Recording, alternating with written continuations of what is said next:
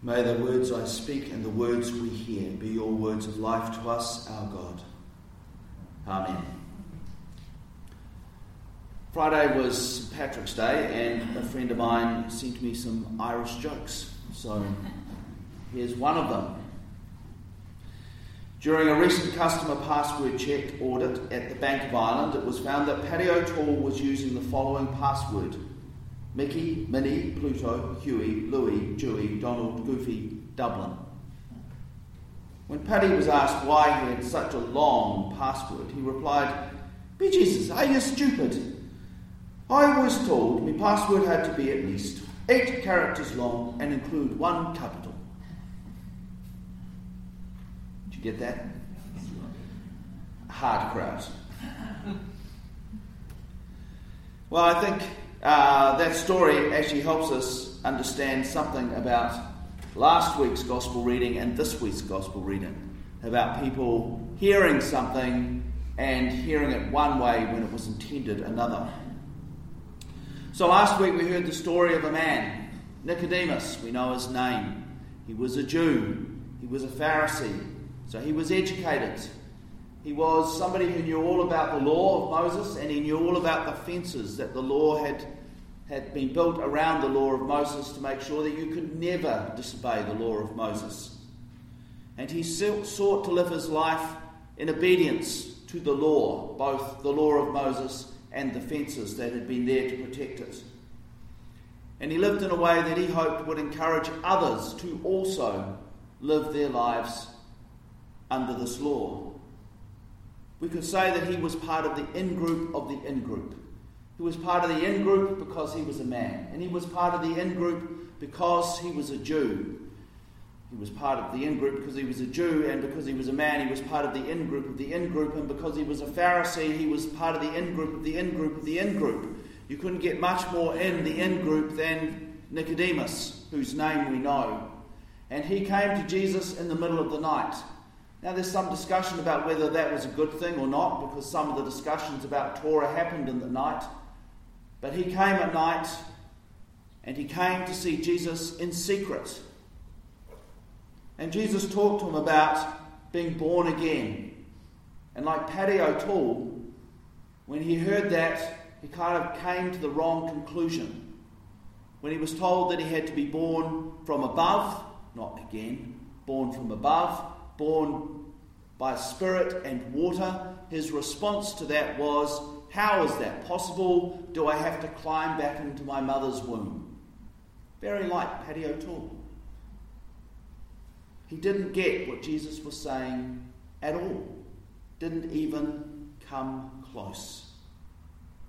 He didn't get that what Jesus was saying was that you need to let go of every marker of your current identity. Your birth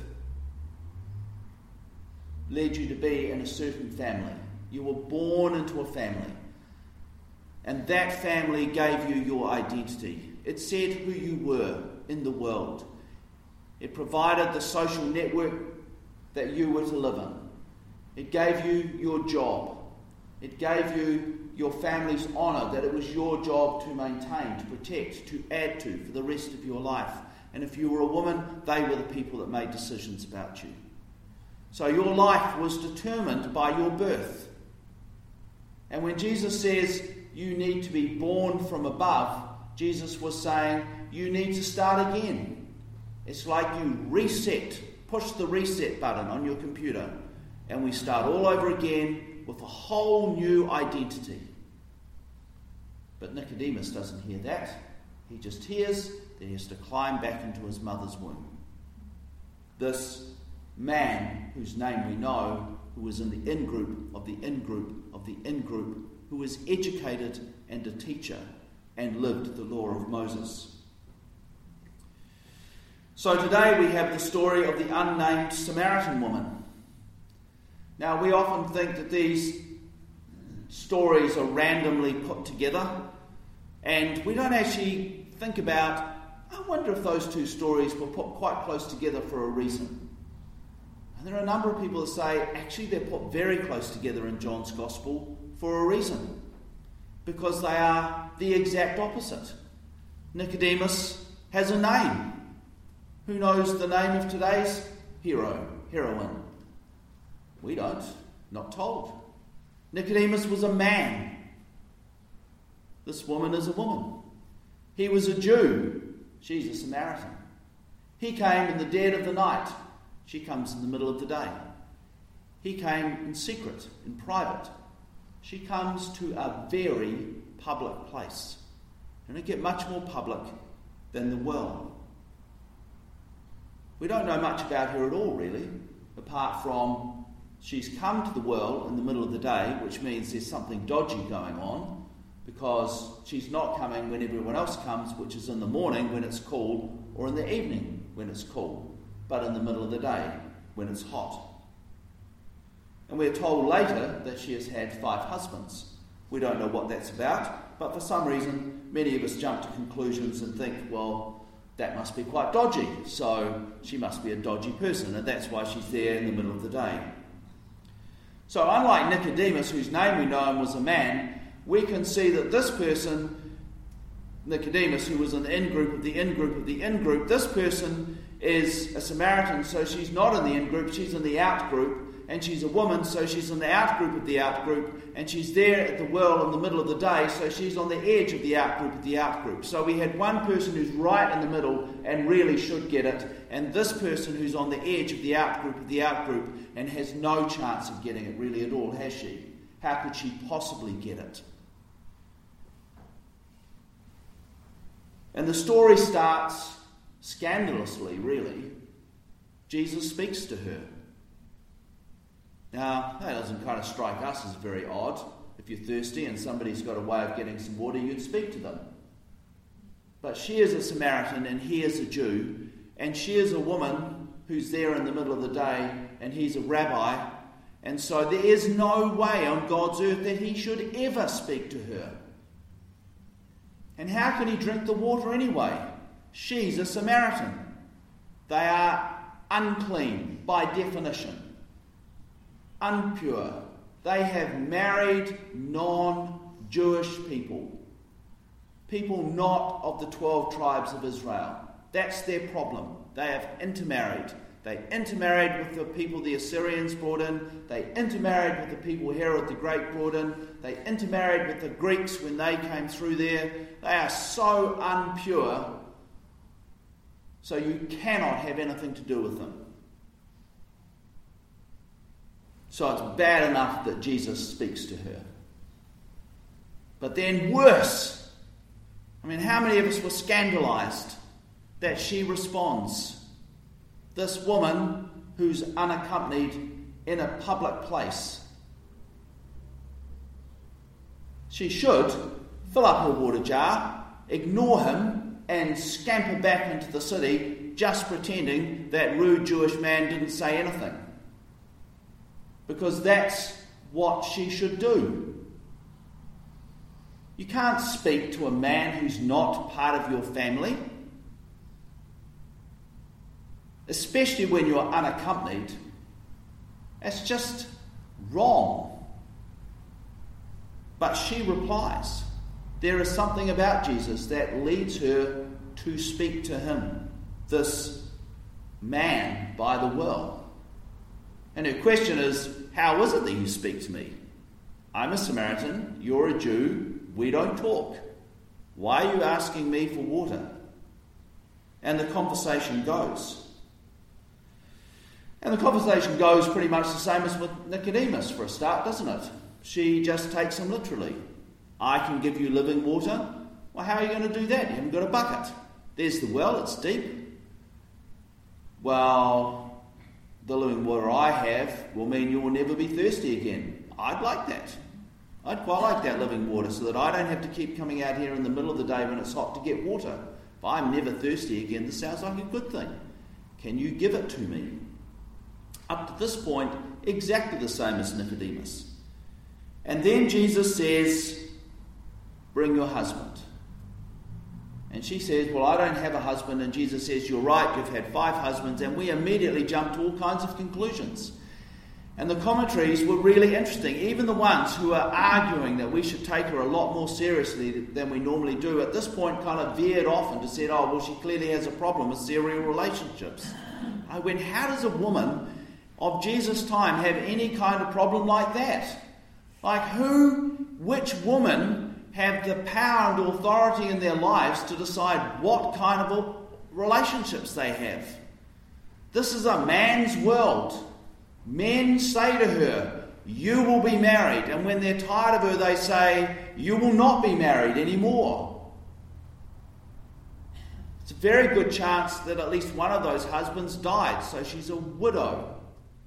And I remember Archbishop Roger Herft speaking nearly six years ago at a Franciscan gathering from his experience in Sri Lanka. His mother, who came from a good kind of family with good connections. Her husband had, you know, they were upper middle class. Then her husband died. She was on the outer. It all stopped. Widows didn't belong. Your identity was in your husband. Once your husband has died, you have no identity. So, to dismiss this woman because she's had five husbands it's harsh. If she's a widow, it's very harsh. If she's been divorced, women don't divorce men, men divorce women. Because you've got too old, you were barren, I found a nicer woman. Polygamy, at least you can keep the first wife and carry on with the new wife, but when you've only got one wife, you have to get rid of the first one. So, this is the world she lives in, and this is what's happened to her. She's not a woman who's got problems with serial relationships. She's a woman trying to survive in a man's world.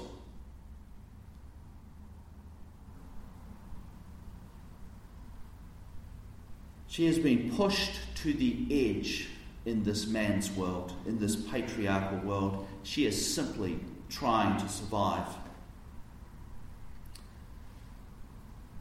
And this woman pushed to the edge, whose name we don't know, has the courage to break all the rules that say she should not engage with this Jewish man, and she engages.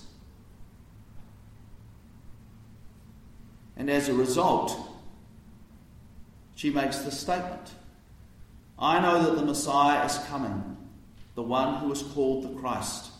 When he comes, he will teach us everything.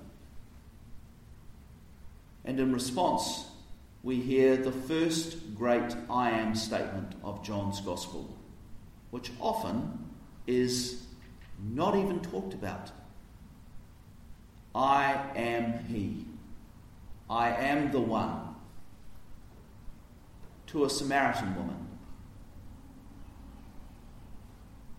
Woman whose name we don't know, who was on the edge of the outgroup of the outgroup. That's the person Jesus gives the first I am statement to. And unlike Nicodemus, the man, the Jew, whose name we know, the Pharisee, who should have got it, she gets it. Could she have passed a test on it? Probably not. But she gets it enough to know that something amazing is going on here. She gets it enough to know that in this person she is being offered a whole new identity. The reset button is being pushed. She doesn't have to keep struggling in this patriarchal world anymore. She is being given a new people to belong to. And we can tell that because she leaves her water jar behind.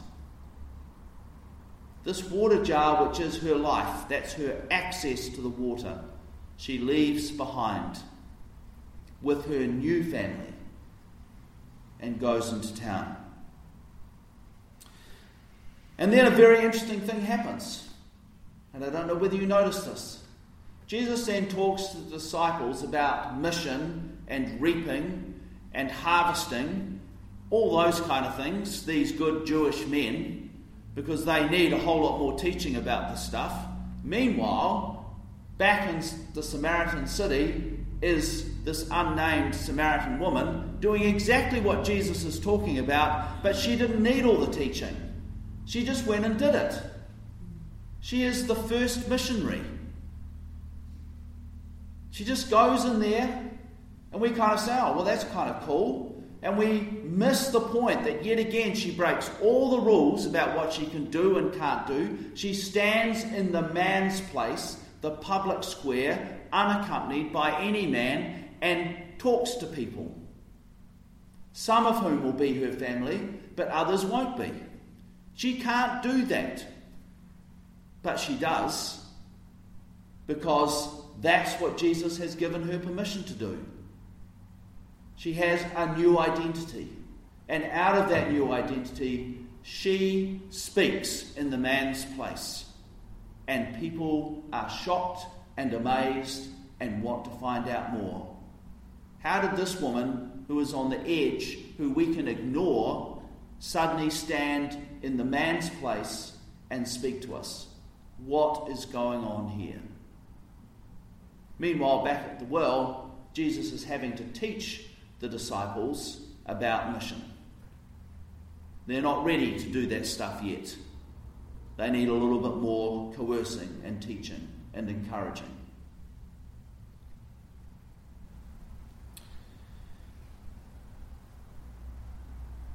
We should be just amazed by this person. We should go, wow, she's amazing. She's incredible. She's the first missionary. She is the receiver of the first great I am statement. She is one of the pivotal people in the story of Jesus. And we don't even know her name. Nicodemus, we know his name. He was a male, he was a Jew, he was important. But this woman, we don't know her name. And there should be icons and pictures all over the world about her. And there are a few, but there's not that many, really, when you consider the role she plays in this gospel. And we should be using her as an example all the time. And instead, when we tell the story, we focus on Jesus saying, talking about living water, and Jesus saying, I am, and Jesus teaching the disciples, and her role is kind of pushed off to one side. As if, oh, she wasn't that important. The really important people are the men. But actually, she is the important person in the story. And still, we don't know her name. In a way, we continue exactly what was happening to her in the first place. We push her to one side, we marginalise her. Well, maybe we shouldn't. Maybe we should take a whole lot more notice of her. So think about this Samaritan woman, whose name we don't know, but in this story plays such a pivotal role.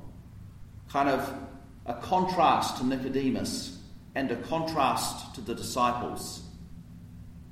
The one who gets it enough to be able to act on it.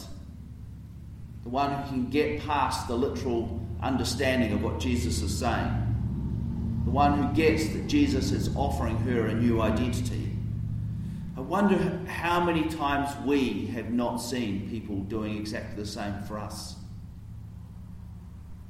On the first Sunday of Lent, I talked about Lent being a time when we can grow in our identity as carriers of the image of God. God's carriers of God's generosity and compassion and justice and love. And I wonder who are the people we don't see who live out God's compassion and justice and love because they don't quite look right. They don't fit our understanding of what that kind of person should be like. And I wonder during Lent whether one of the one of the gifts of Lent is we can spend some time reflecting on that and paying attention to that and seeing those people and giving thanks for those people. But I also wonder how many times we are that person, living out God's compassion and generosity and justice and love, and people don't see us because they're too busy or for whatever reason, and we feel a little bit ho about that because they don't say thank you or they don't acknowledge us or we don't get the feedback we would like. And maybe Lent is a time when we can let go of our need to be acknowledged, need to be seen. And just know, like the Samaritan woman, it was enough to do it. It was enough to be that person, to play our role and that the rest of it is unnecessary, nice as it is. So I hope over the next week you can spend some time thinking about this amazing woman, this woman from the edge, who offers us an example, a contrast to all the important men in the story who didn't get it, and this woman from the edge who gets it enough to live it out and to show us what it means to be disciples of Christ.